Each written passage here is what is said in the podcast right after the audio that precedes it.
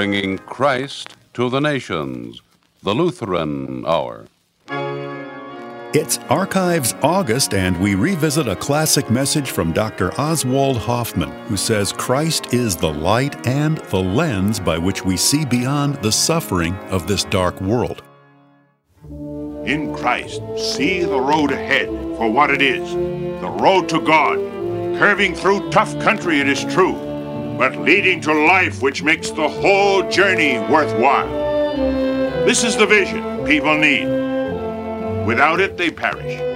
That's today on The Lutheran Hour. Hi, this is Mark Eischer. Dr. Oswald C.J. Hoffmann was Lutheran Hour speaker for 33 years, from 1955 to 1988. His active ministry spanned 70 years, during which he served as a parish pastor, college professor, public relations director for the Lutheran Church Missouri Synod, and president of the United Bible Societies. Dr. Hoffmann died in 2005 at the age of 91. Now, from the broadcast of April 1967, here is Dr. Oswald Hoffmann. Where there is no vision, says one of the Proverbs in the Bible, the people perish. People are perishing all over the world today for lack of vision. Some are perishing because of violence and oppression, which could be stopped in its tracks if only there were a little vision around to put an end to it. Others are like fruit, withering away silently on the vine, thirsting and famishing for the nourishment of just a little vision, which could keep their lives from becoming what they are a living death. People are perishing all over the world. Without vision, they cannot see the road ahead. If you can't see the road ahead at all, what good is there in having any road there at all? No vision, no life. Where there is no vision, the people perish. Life is something like a road. We have to go down that road, whether we like it or not. Some have gone farther down the road than the rest of us, who have gone only part way or are just starting out. Some who have gone down the road ahead of us are worth listening to, and others are not. Some have seen a few things along the way that are worth telling. Others have seen nothing at all. They don't know where they have been and they don't know where they are going. They can see just as well as anybody else, but they might as well be blind. Trying to lead others along the way, they prove to be as blind as the blind they are trying to lead. Shall the blind lead the blind? asked our Lord. Will they not both fall into the ditch? None has gone all the way down that road, except one. He knows the whole road. He went all the way. Going the whole way, he came out alive. He says with authority, I am the way, the truth, and the life. Jesus Christ did not just escape death, he overcame death. His was not one of those cases of clinical death from which one escapes through some extraordinary medical procedure like massaging of the heart. Jesus Christ died and he lives. Jesus Christ was really dead and he is really alive. Jesus Christ was crucified until dead. He was buried and he was raised again from the dead by the glory of the Father. Jesus Christ is the firstborn from the dead the first fruit of a great harvest that is even now building up in this cold world of ours with the clammy hand of death upon it. In Christ there is life, warm, pulsating life, not just for himself, but for every one who accepts his atonement for sin, of which death is the wages. Christ is able to share his life with other people like you and me. Christ wants to share his life with you and me.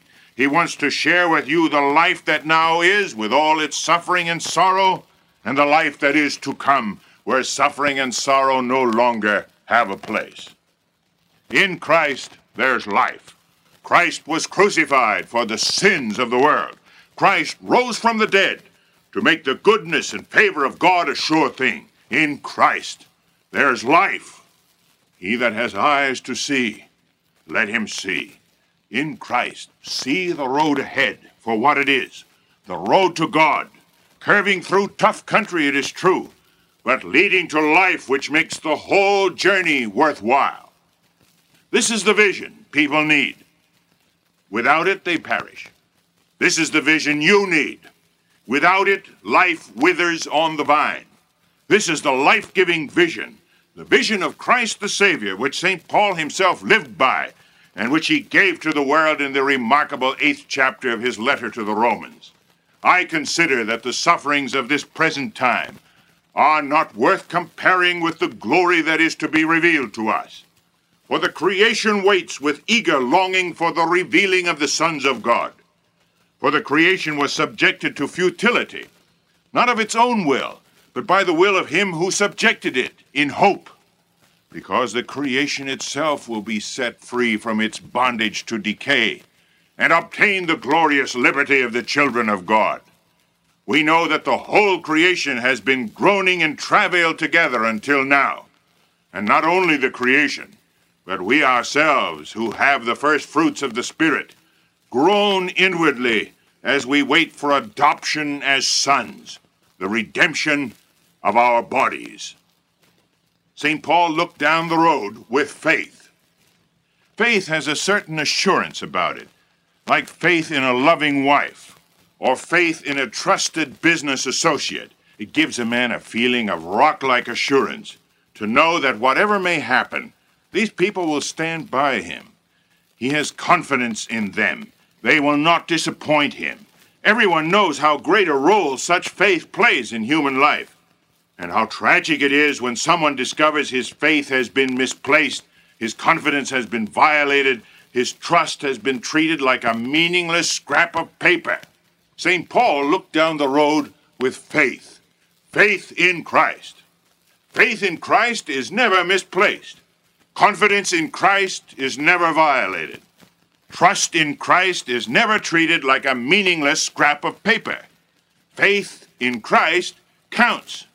It counts because it is faith in Christ and for no other reason. Faith may be weak, as it often is, but when it is faith in Christ, then it counts. Christ is strong. He is the victor over sin and death. He knows the way, the whole way, and he's not going to play tricks on anyone. Faith in Christ counts.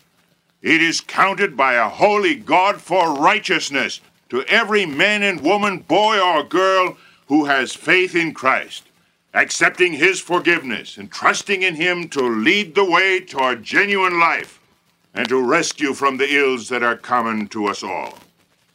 Faith in Christ gives a man eyes, eyes to see as he has never seen before.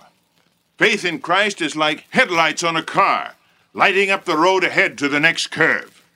You can't see beyond the curve, of course, but when you get there, you know everything will be all right because the light again will pick up the road ahead.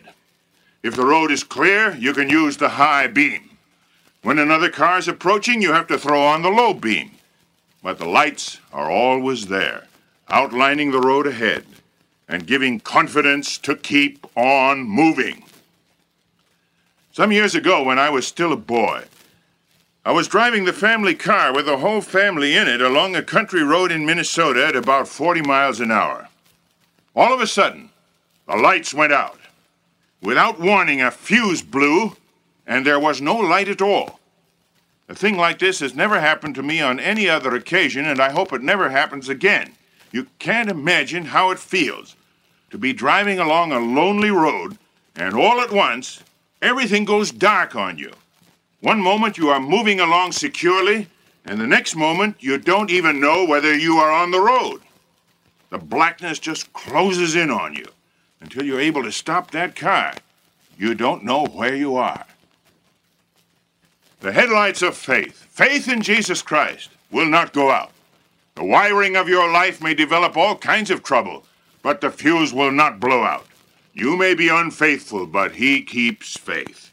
With faith in Christ, St. Paul moved down the road and knew where he was going. By faith in Christ, you can look down the road and know where you are going.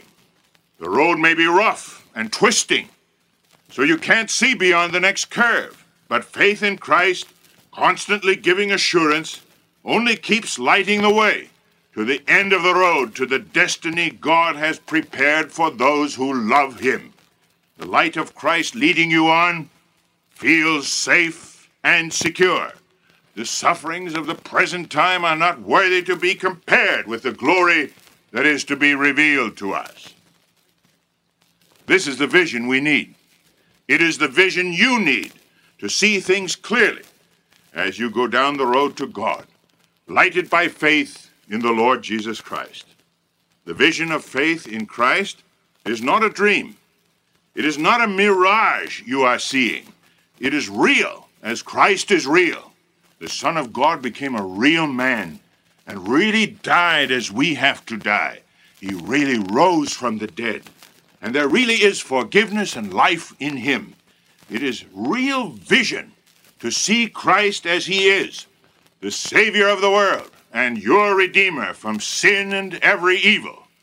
It is real vision, 2020 vision without need for correction, to see the road ahead by faith in Christ as it really is. The sufferings of this present time are not worth comparing with the glory that is to be revealed to us. The strong vision of faith in Christ does not blink at suffering. Suffering is something the Son of God expected, and he took it in stride. Suffering is something every Son of God by faith in Christ can expect and can take in stride. I know how people react to suffering. Questions arise. Why did this have to happen to me? What did I do to deserve this? Why do good people get it in the neck and the wicked always get off scot free? These questions are like obstacles on a rough road, but they are not roadblocks to keep a man of faith from reaching his destination. He knows something, something great and glorious. The sufferings of this present time are not worth comparing with the glory that is to be revealed in us. Whatever we may have to go through now is less than nothing compared with the magnificent future God has planned for us. People readily get down on God. Let one thing turn against them, and they take out their bitterness on God. A friend of mine told me about a man who said to him, My daughter died last Christmas Eve. I prayed to God, oh, how I prayed, that he would not take her just at that time. But she died anyway. This man was so angry at God that he could not see straight. The fact is, he had not been seeing straight for a long time. Whatever vision he had was badly distorted. Meeting Jesus Christ on the Damascus Road cured Paul of this kind of spiritual astigmatism. From that time on, he could see straight. Christ talked to him, and Paul said, I could not be disobedient to the heavenly vision. He caught the vision of Christ, ready to accept a man who had been nothing but a persecutor and blasphemer with no love for anyone but himself. Paul's vision was straightened out. Now he could see clearly. The sufferings of this present time are not worth comparing with the glory that is to be revealed in us. The whole creation waits with eager longing for the revealing of the sons of God. The creation itself will be set free from its bondage to decay and obtain the glorious liberty of the children of God. We wait for adoption as sons, the redemption of our bodies. In this hope, we are saved. That's what Paul said. By faith in Christ, we are saved, not from suffering, but from that distorted view of human life which regards suffering as the worst thing that could possibly happen, as the end of everything. Because we are human, suffering is bound to come. Because Christ is the Savior, that suffering is not the end of everything. It is only the beginning, the beginning of the glory that will be revealed to us and in us who are sons of God by faith in Jesus Christ. That suffering of ours is less than nothing compared to the glory which is the hope of the sons of God, to wit, the redemption of our bodies, which will be like unto the resurrection of the Son of God, who loved us and gave himself for us. Jesus Christ really suffered. He suffered because there's sin in the world. He suffered because he took that sin upon himself. God made him, who knew no sin at all, to be sin for us, that we might be made the righteousness of God in him. All who have faith in Christ, trusting him and following him, share in his victory.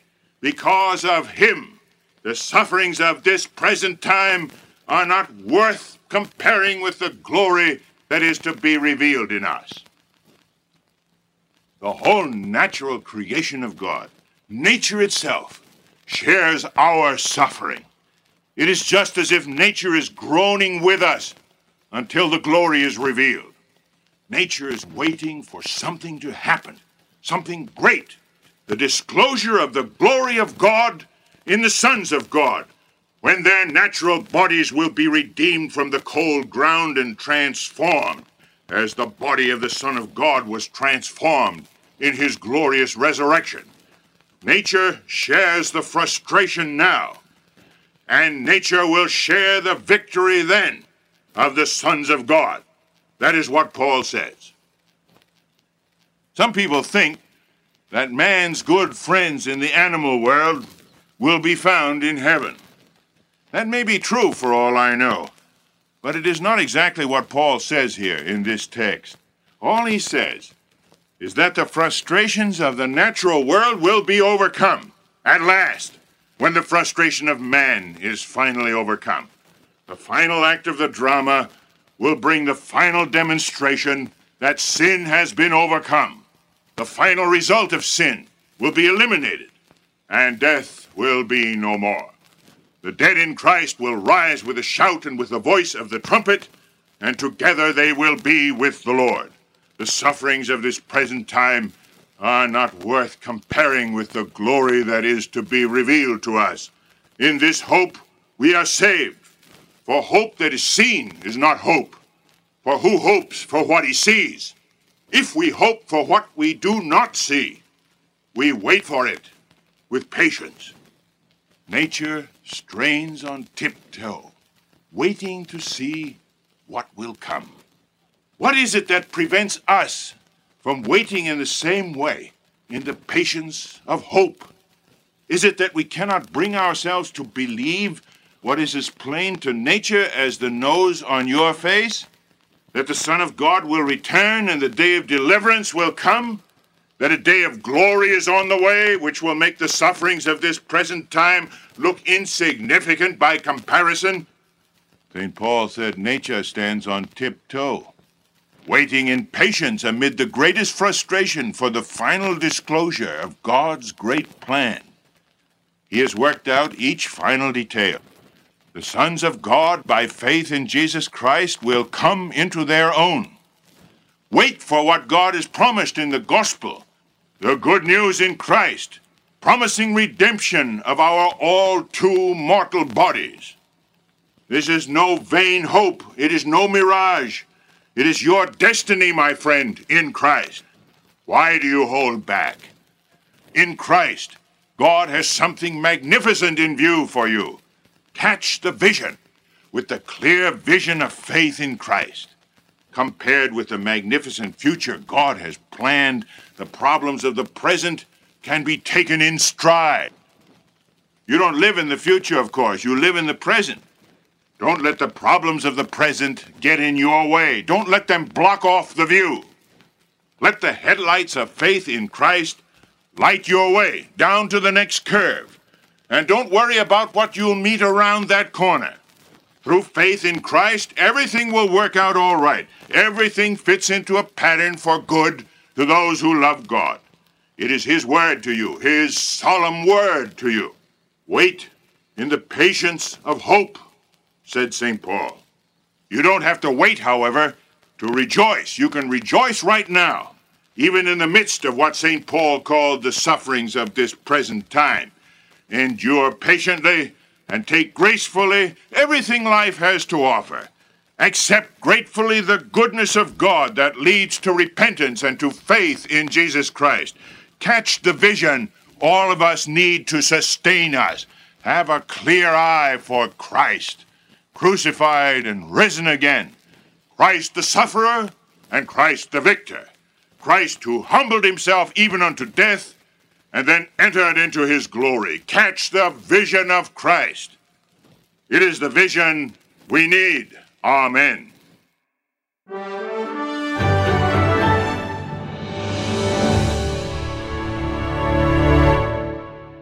You're listening to the Lutheran Hour.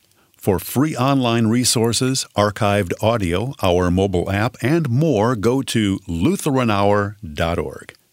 Now, with reflections on today's message, here's Lutheran Hour speaker, Dr. Michael Zeigler.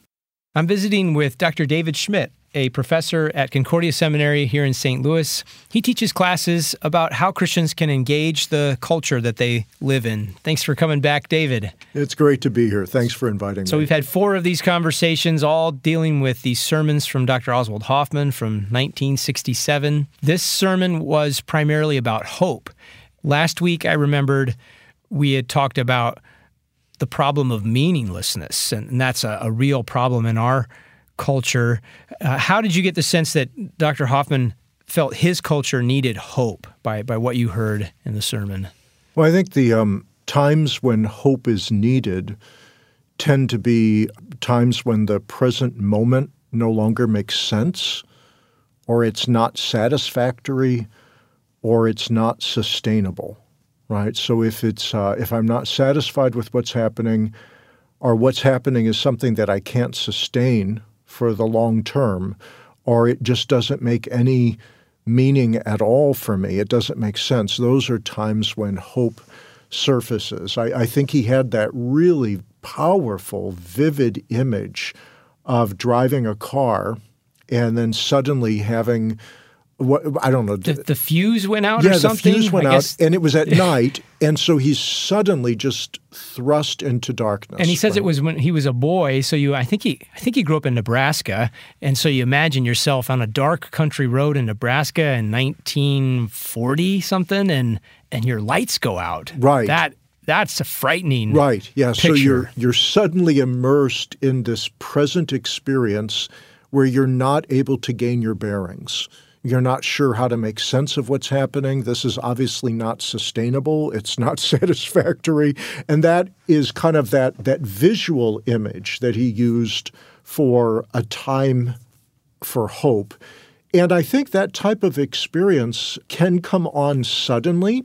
Uh, he tells the the real life story of the father who lost his daughter on Christmas Eve, was it? Mm-hmm. And it was at that moment that that father kind of lost all hope, right? And yeah. so that's that's one that it comes on suddenly, but I think it's also one that could come on quite slowly. Uh, that you're driving the car and slowly the lights are getting dimmer and dimmer and dimmer until suddenly you're in darkness. And and I think for me, for us in our culture today, I think for us that need of hope is one that has come on very slowly. That our culture has made a transition from being a, a culture that was uh, supportive of the expression of Christianity to a culture that now is um, has difficulty with Christian expression, mm-hmm. and it's it's been a slow journey. The lights are getting darker and darker, but either way, whether it's very quick, the death of a child on Christmas Eve, or very slow changes that have happened over a lifetime, there reaches a point where the darkness closes in. You can't make sense of what's happening right now. It's not sustainable and it's not satisfactory. I think that's kind of a, a mm, yes. time when hope is needed. Yeah, despair is encroaching.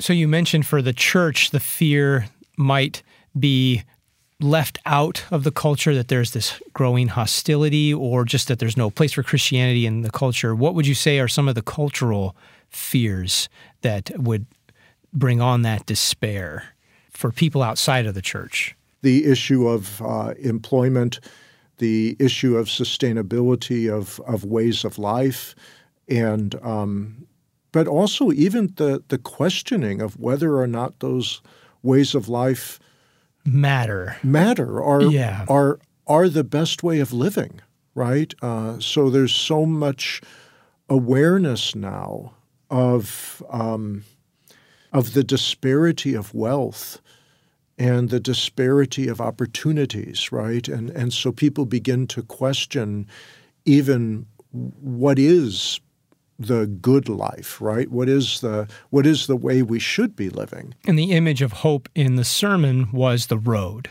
That Mm-hmm. there is a, a road that's going somewhere to some destination. And in our time, many people feel that, that the road is out, you know, the bridge is out, and we need to make a new road, or we just we're just at a dead end. And So there's this uh, this large metaphor that that flows throughout the sermon of life being a journey, and not necessarily knowing exactly where you're going, but knowing that you're on the way.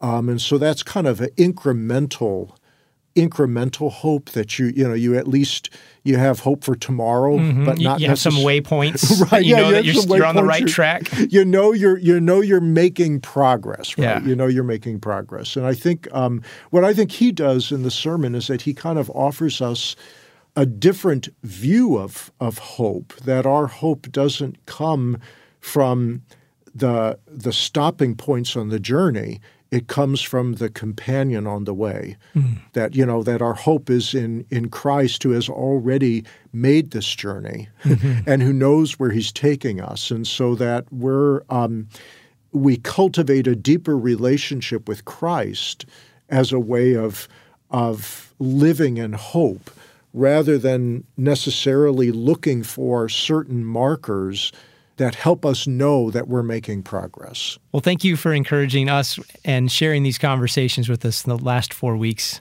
Well, thank you. It's been great to to be with you. Our Father who art in heaven, hallowed be thy name.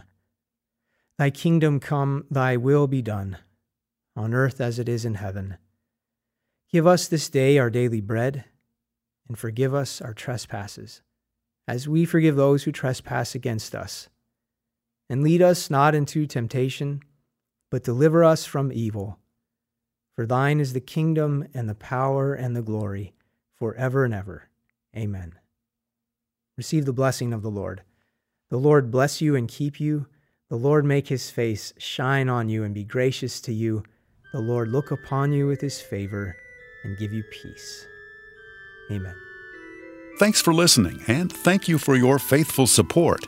Your gifts and prayers help us to bring Christ to the nations and the nations to the church. Learn more at LutheranHour.org. This has been a presentation of Lutheran Hour Ministries.